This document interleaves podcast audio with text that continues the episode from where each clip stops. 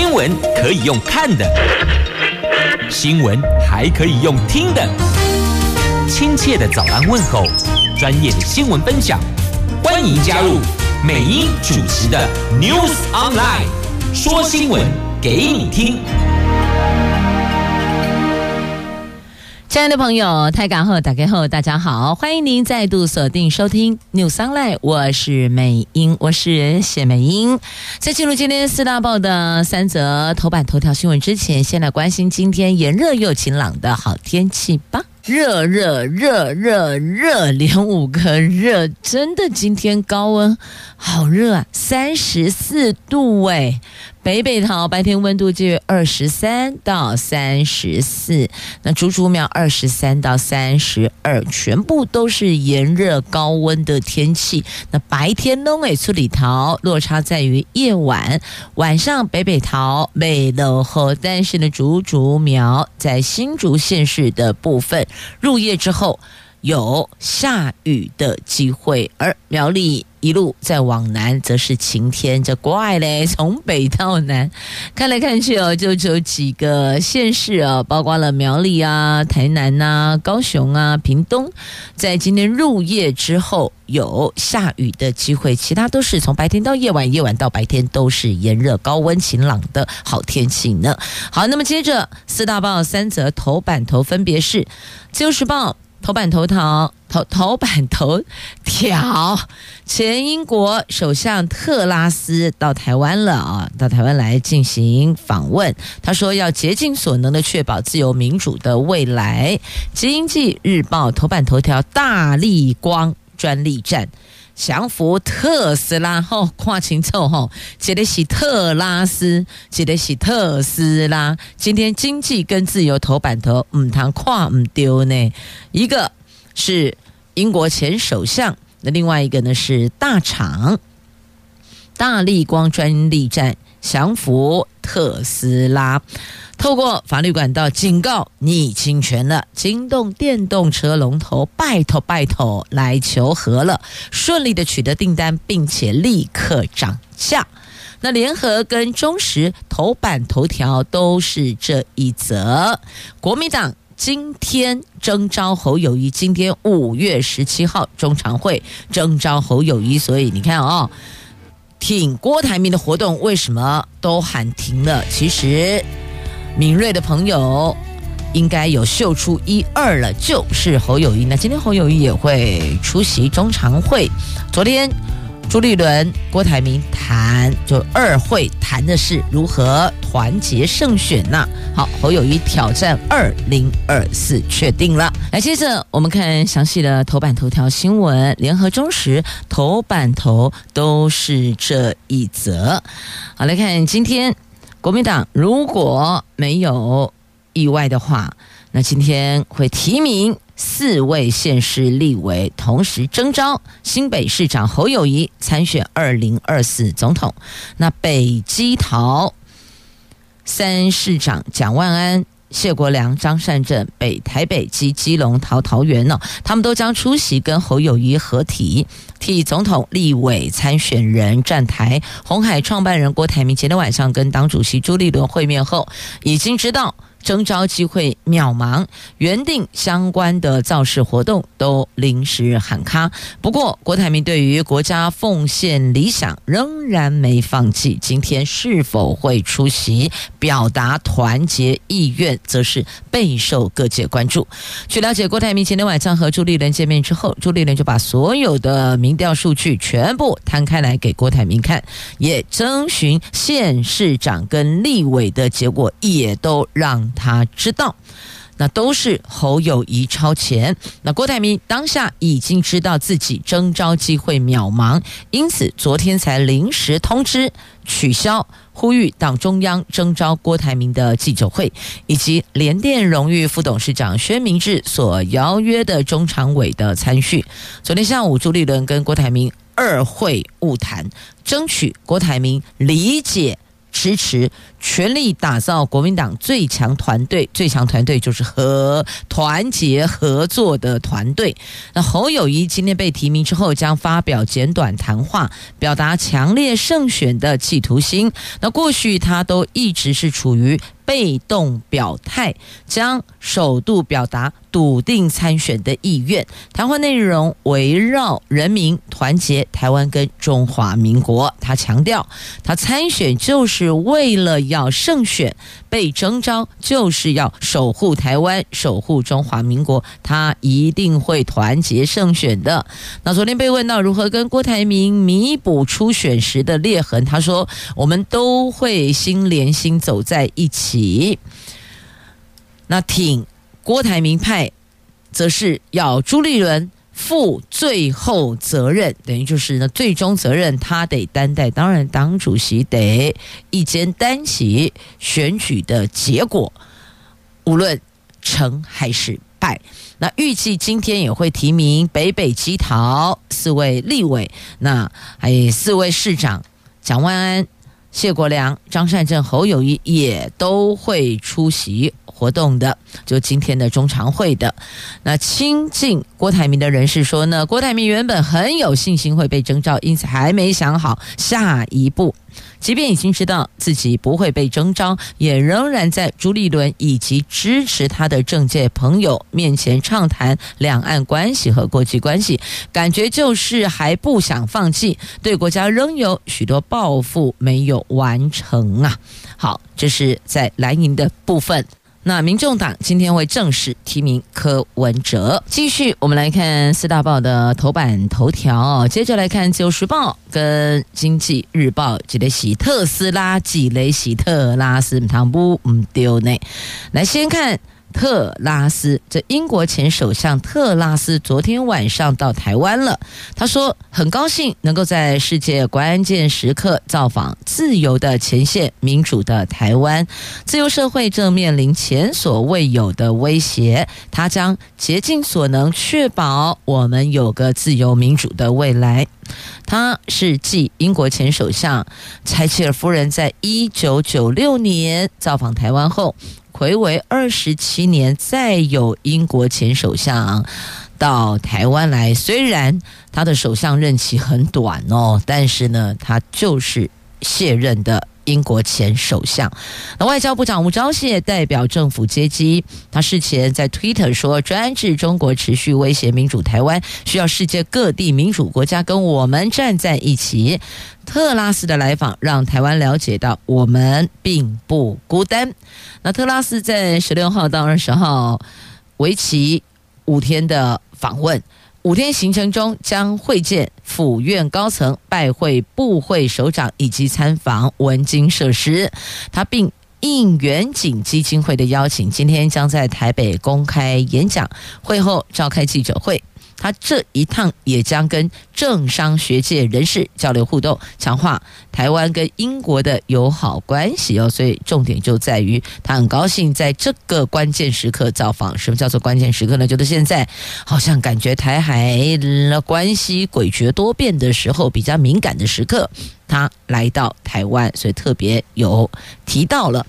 好，那外交部则是感谢他对于台湾的支持、欢迎并重视这一次的访问。好，接着来看经济日报头版头条，大立光专利战。这大立光的专利战再开火了，日前透过法律管道对全球电动车龙头特斯拉警告车用镜头专利侵权，震惊市场，双方随后交涉和解，大立光顺利的取得了特斯拉多数车用镜头订单，而且还立刻涨价。据了解，部分产品包含授权金涨幅高达 百分之九十 啊，是啊，因为他们侵权了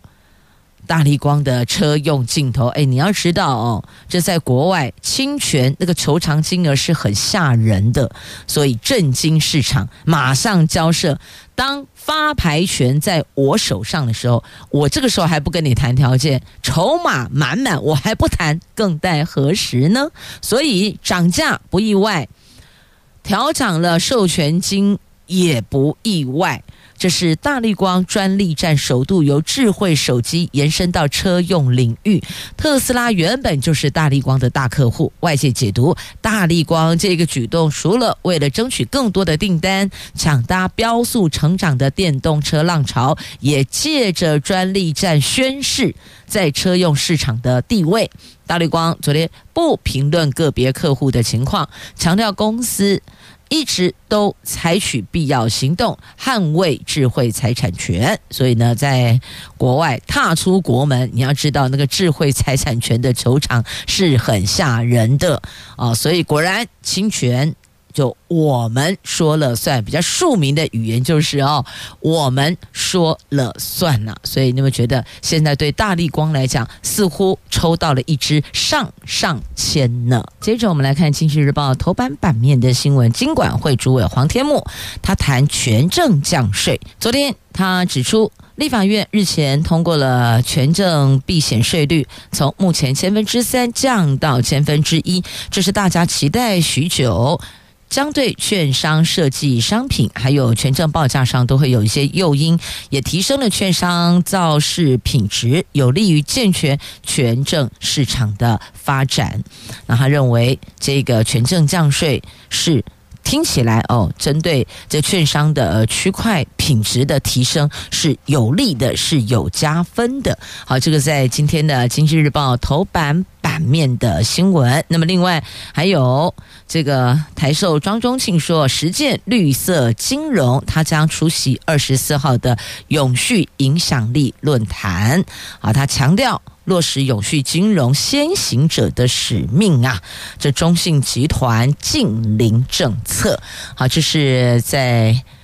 媒体所办的论坛讲座活动，详细内容就自行翻阅今天《经济日报》的头版下方有报道。接着我们来看《联合报》头版下方的新闻，这非公务机关泄露个资最重罚一千五百万，这立法院三读修正案哦，所以有立委说呢，难道这是只许州官放火不许百姓点灯吗？昨天立法院三读通过了个资法的部分条文修正案，就个人资料保护法新增主管机关为独立的个人资料保护委员会，并且提高非公务机关违法外泄个资的罚则。国发会说呢，将有助于促使非公务机关投入人力、技术及成本，落实保护民众个资的责任，并有助于打击诈欺政策的推动啊。那国发会说，这次修法有两大重点，第一，首先由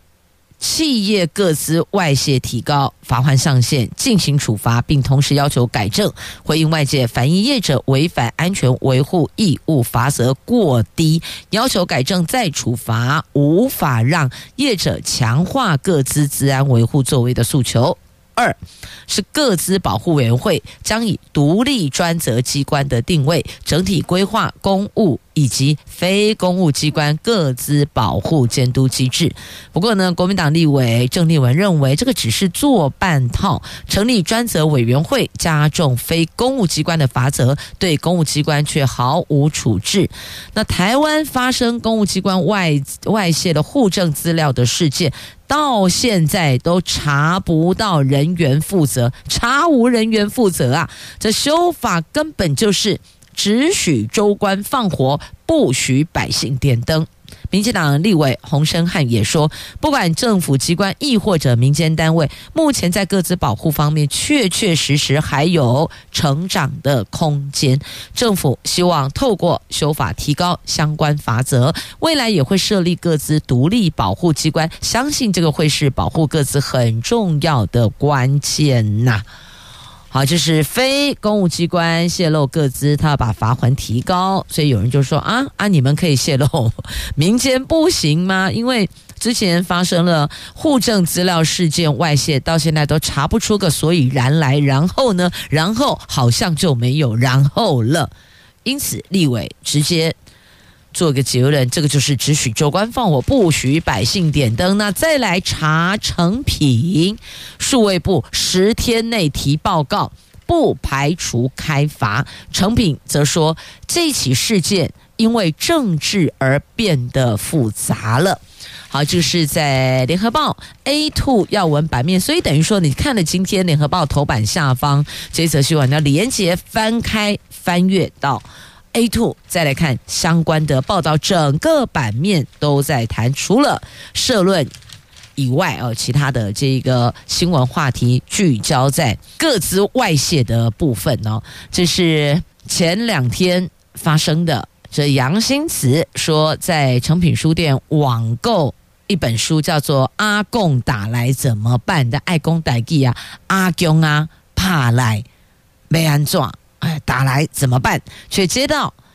口音带有对岸大陆口音的民调工作人员打电话给他询问读后的心得，质疑他的个资外泄啊，因为还问了他其他的问题啊，这应该也算是这个问卷的一种哦，民调问卷的一种。那数位部昨天会同相关单位到诚品进行行政检查，预计十天内提出完整报告，两个星期内要做出行政处分。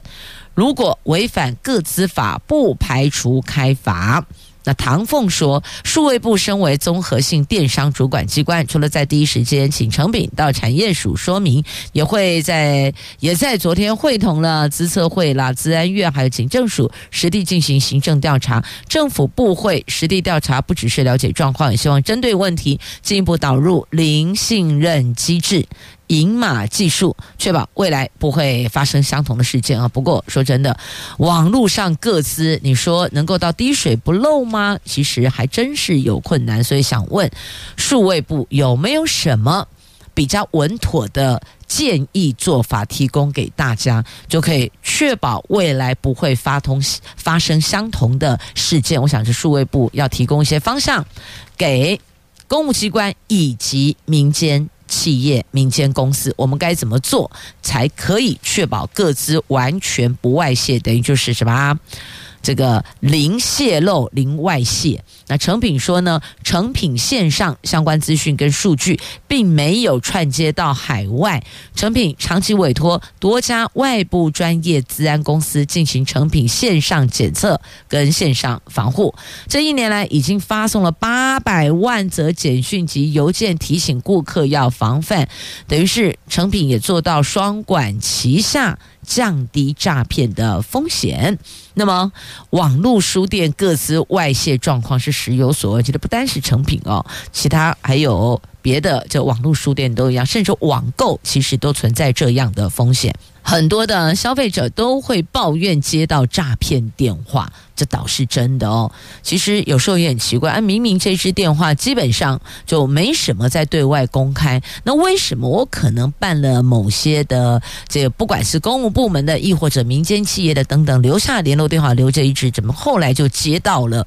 类似的这个呃售后的关心关心询问，至少还是这个单位来的哦，它可能是一些研发的就延伸的延伸的其他的问题来询问，你不觉得很怪吗？是啊，所以这个问题其实存在已久了，能不能借着这一次数位部这么有效率的查成品，能够把这样的状况发生率降到最低呢？既然要查，就一并都做一次到位呀、啊，不然的话，你看每一次哦，就是这一家哦有状况，然后上媒体，然后呢，过一段时间之后，好像那个温度下降，凉了凉了凉了，然后就不见了，然后就没有然后了。所以，是不是在这一环资安的部分呢？借这次事件，我们大家也能够一次到位呢？好，这是在媒体今天所报道的有关个资的问题。其实公务单位跟民营单位分，我们讲公务机关跟非公务机关，好，就是分这两大块哦。泄露个资应该都要有共同的，同样的在行政责任上要去追究惩处。好，那么再来看一下啊、哦，这巴菲特说了，股神巴菲特他说投资台湾不放心，所以出清台积电。美国股神巴菲特执掌的伯克夏海瑟威公司继去年第四季大卖他们所持有的 百分之八十六 台积电美国存托凭证后，根据他们公司在五月十五号向美国证交会递交的文件显示，巴菲特已经在今年第一季出清剩余的台积电 A D R， 也就是美国存托凭证啊，增加对苹果、西方石油公司等的持股。那专家也说了，台积电到美国投资身不由己，将成为他们经营上的负担啊。那到底会成为负担，还是会成为另外一项增加收益的投资，这个还有待观察。好，这在今天中时头版下方的新闻。接着我们来看《自由时报》头版版面的这一则新闻：前台西乡长林芬莹因为向业者索贿被判刑十二年，他的夫婿十三年半。那么另外一则是现任的宜兰三星乡长李志庸也是涉贪，因为收回扣，检方侦讯后向法院申请羁押。好，我们分别来看内容。这无党籍的前云林县台西乡长林芬莹和他的夫婿涉嫌向绿能业者索贿五百六十万，云林地方法院昨天以贪污治罪条例判处林芬莹有期徒刑十二年，他的先生丁文彬有期徒刑十三年六个月，两个人都褫夺公权五年。由于绿能蟑螂横行，云林县到现在引发的贪渎案已经累计三案，涉案者包含了两位乡长、一位议长，还有三位议员，合计有六个人都可能因为贪渎而招致牢狱之灾呀。他们的方式是先阻扰通行路权的申请，然后再向业者索贿呀。所以这个绿能蟑螂横行，其实不单在绿能圈有蟑螂，很多的百工百业真的蟑螂横行啊！这打不死的小强到处啪啪造，类似像这样的一个状况。好，那么另外呢，宜兰县的三星乡长李志庸也因为向厂商收回扣，就图利厂商收回扣了，后来被检方向法院申请羁押。他是在一百零八年、一百零九年间涉嫌泄露标案内容给特定厂商，甚至借机收取回扣。那么昨天由宜兰地检署会同廉政署前往三星乡公所进行搜索，带走了乡长跟农业科长，经过漏夜侦讯，在今天凌晨声押乡长等被带走讯问的三个人都声押了。好，这是在自由在最新的哦联合网络新闻上有报道的，就一并带您来关注了。那么另外还一则这社会新闻呐、啊，这天道盟十二个人落网，因为扣名车勒赎千万元，以经营当铺，结果坑杀借贷人。好，这是同样自由时报头版版面的新闻了。头版下方，这是由许姓等三名男子因为公司经营不善，分别向天道盟同心会成员在新北市芦洲经营的当铺借贷，但因为这三个人还不出钱，被当铺吸收成为他们自己的成员，然后向知名的汽车租赁公司租用宾士千万车款，之后以遭当铺扣车不还的方式向汽车租赁公司要求千万赎金。后来警方获报巡线搜证，就把相关人等都给带回全数移送法办。所以那句老话，歹路不可行，歹事不可做呀。好，那么接下来的这一个呢，倒是很值得肯定的哦。在今天《中国时报》及《自由时报》头版版面都有报道有关同婚，就是同性婚姻者可以共同收养子女，因为过去的规定是只能够收养另一方的有亲权的子女，就是呃有血缘关系的子女。但是如果假设另一方就其中一个人在过去曾经有过收养子女，那么在现行的这个婚姻里边就不能再收养其他的子女了。那还有一点就是哦，这个同婚伴侣其中有一个如果不在了，那么原来他的孩子哦，他的这个收养的子女，你也不得直接就就就也也就收养过来，不行，就是终止停止了、哦。这些看在这个现在平权，不管是哦这个男女就异性婚或是同婚，男男或女女当中是不尽公平的，因为呢单身人士都可以收养子女，可是呢这个同婚却有许多的阻碍，这看起来是有限公允的。所以昨天立法院三读通过了修正案，这司法院释字第七百四十八号的解释施行法的修正案，同婚配偶准用民法关于收养的规定，可以共同收养子女不再受到血缘上或是背景上的限制，所以立委形容这次修法保障了跨越血缘的爱呀。那这个同婚专法在二零一九年五月二十四号正式实施，台湾成为了亚洲第一个同性结婚合法化的国家，但是呢，只开放同性配偶收养他方的亲生子女，如果他方配偶先前已经收养子女，同性配偶也不可以办理收养。那现行的同婚家庭里，如果拥有亲权的那一方意外身故，另外一方就不能够继续养育配偶的子女，孩子就会被出养亦或者安置，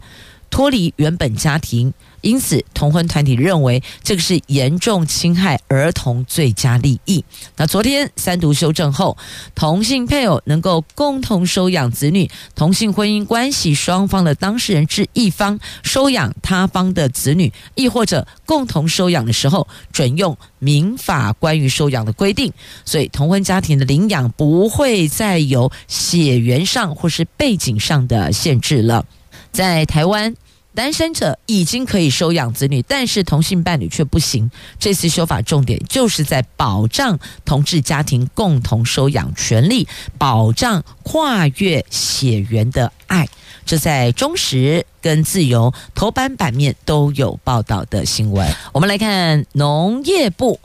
农委会升格农业部，但是有人说这根本就是换汤不换药，因为我要蛋还是没蛋呢？没撒龙马博啊，你升格到底可以提升什么样的服务品质呢？这拼年底前挂牌的农业部公务预算另再增加八十二亿。那农民团体指哦，这农业规模日渐萎缩，急就章升格没能让台湾的农业升级呀、啊，所以你看。服务品质没能提升，农业也没法升级，结果光升格也看不看不出来到底在升个什么意思哦。谁敢扣你卡紧呐哦？那立法院院会十六号通过三读通过的农业部组织法，农委会升格农业部，底下有八司六处七七署。一中心还有七个试验研究机构，力拼年底前正式挂牌。不过农坛认为哦，农业规模日渐萎缩，急就章的升格却没能让台湾农业升级。至于现任的主委陈吉仲是否会成为第一任农业部部长，陈吉仲说很难回答，只强调部长任命是总统级院长职权呐、啊。的确，这你问他，他怎么说呢？但心里应该是还蛮欢喜的、哦、你看心中都有蝴蝶儿在飞舞了。好，那么有前官员就质疑哦，升格后的农业部，请问要蛋有蛋吗？莱猪问题能解决吗？那还有畜牧处也没受重视呢。好，那外界也质疑这原地升官，那足改虚胖，等于说嘿嘿是嘿耶啦，你真正实质能够提供什么样的协助？提升什么样的品质都还看不到，都还不知道。那包括了还有农环保署升格环境部一样哦，不管是农业部还是环境部，现在外界在看待的问号都是一样的。那前署长说，升格环境部也无助于近邻目标啦。好，所以我们要反思的是哦，因人设事。那这个组织改造到底对于提升竞争力有没有帮助呢？是否能够有益处呢？这留给大家去思考了。那我们这儿要关心的是哦，疫情的部分呢、啊，新冠第四波疫情中重症比上个星期增加了三分之一强，呃，三分之一百分之三十三，这脱了口罩之后的效应，流感急诊上个礼拜也破六万人，新冠估计要烧到六月底。这疫情增温，疫调显示，这七天来每天平均新增一百五十四例本土确诊中重症，比上一个星期上升了 百分之三十三。 疾管署说，医疗资源使用情形跟口服抗病毒药物开立数量以及住宿式机构阳性率等指标都明显升温，正式进入第四波疫情。预估这波疫情要烧到六月底，等于在六月底之前都是处于上升阶段的，所以等于要往六月后才有可能往下走。但是这里也要提醒您啊，果然脱了口罩蹭口罩还是有一定的伤害跟影响的。在这里建议啊，这只能说建议啊，建议既然佩戴口罩已经成了习惯，那么就让它融入成为你生活习惯中的一部分吧，并不是随着新冠的疫情你去做调整，因为它不仅是只有新冠的问题，流感或是其他的这种飞沫传染的病毒也是可以多一层防护的。记得那句话，把自己保护好就是保护自己的家人，这意思是一样，至少你不会把病毒带回家嘛，是吧？所以讲到疫情还是会害怕的。接着我们来看一下这疫难入伍，这毕业季到来，毕业季入伍恐怕会塞车了，现在要拼年底征集完毕，这不少疫难为了希望早一点进入职场，所以申请优先入营。去年军队因为新冠疫情管控人数，造成了全台湾台湾申请优先入营的役男，一直到今年的一月、二月才全部入伍。那今年疫情解封了，国防部调整志愿役入伍的接续方式，增加军事训练役的梯次训量，预料年底前应届毕业役男应该是可以征集完毕的。所以呢，这原因就在于因为疫情，所以管控了人数，造成后端就塞车了。那现在呢，是增加训练梯次来消化。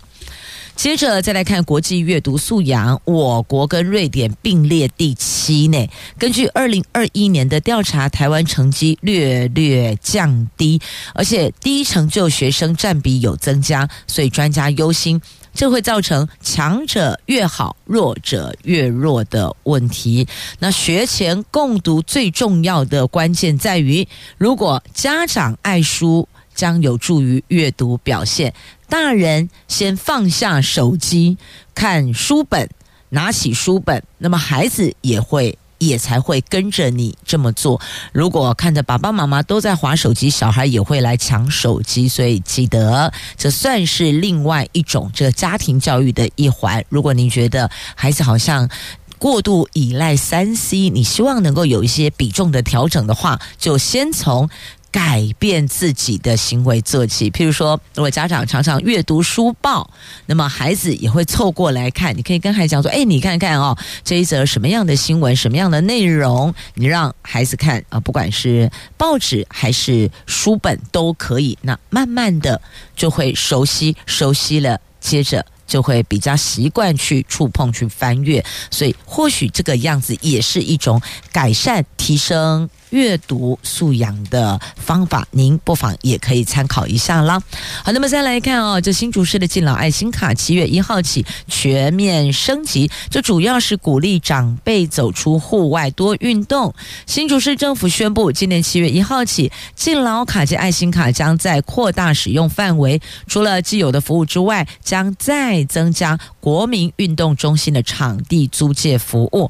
包含篮球场、羽球场、桌球室以及排球场等场馆租借，欢迎长辈修就到运动中心游泳、健身、打球。好，这是新竹市正在做的全面升级敬老爱心卡，七月一号开始。那么另外呢，宝山交流道这宝山交通黑暗期那国道工程进度要掌握呀。这台积电宝山一二期扩厂工程是如火如荼进行，已经衍生交通等问题。新竹县议员邱坤同指，科管局已经完成国道三号宝山交流道改善可行性评估期末报告送到县政府，他希望能够尽早报中央争取经费。那县府指出，这期末报告缺地方说明会资料，已经退回给科管局，所以缺什么资料赶紧补吧。如果没有地方说明会的资料，就赶紧办理地方说明会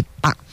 好，就是在今天媒体所报道的新闻。那么再来，《自由时报》头版版面还有两则图文，我们来看哦。这守护国之北疆。我国政府严防夏季中共快艇的滋扰，所以最近呢派遣国内精锐部队之一的海巡特勤队进驻到东引营，另外增派一艘近岸多功能艇守护国土。在四月的时候，查扣了三艘越界的中共渔船，留置十个人严密看管。海巡署说呢，特勤队进驻东引期间至少一个星期以上，会看海域状况进行机动调整，但是特勤人数因为涉及攻坚任务运用，所以这个部分的数字将是暂时对外保密的。好，那么再来还有这一则图文，台湾史前文化博物馆台东本馆闭馆将近三年，在五月十九号将重新开幕。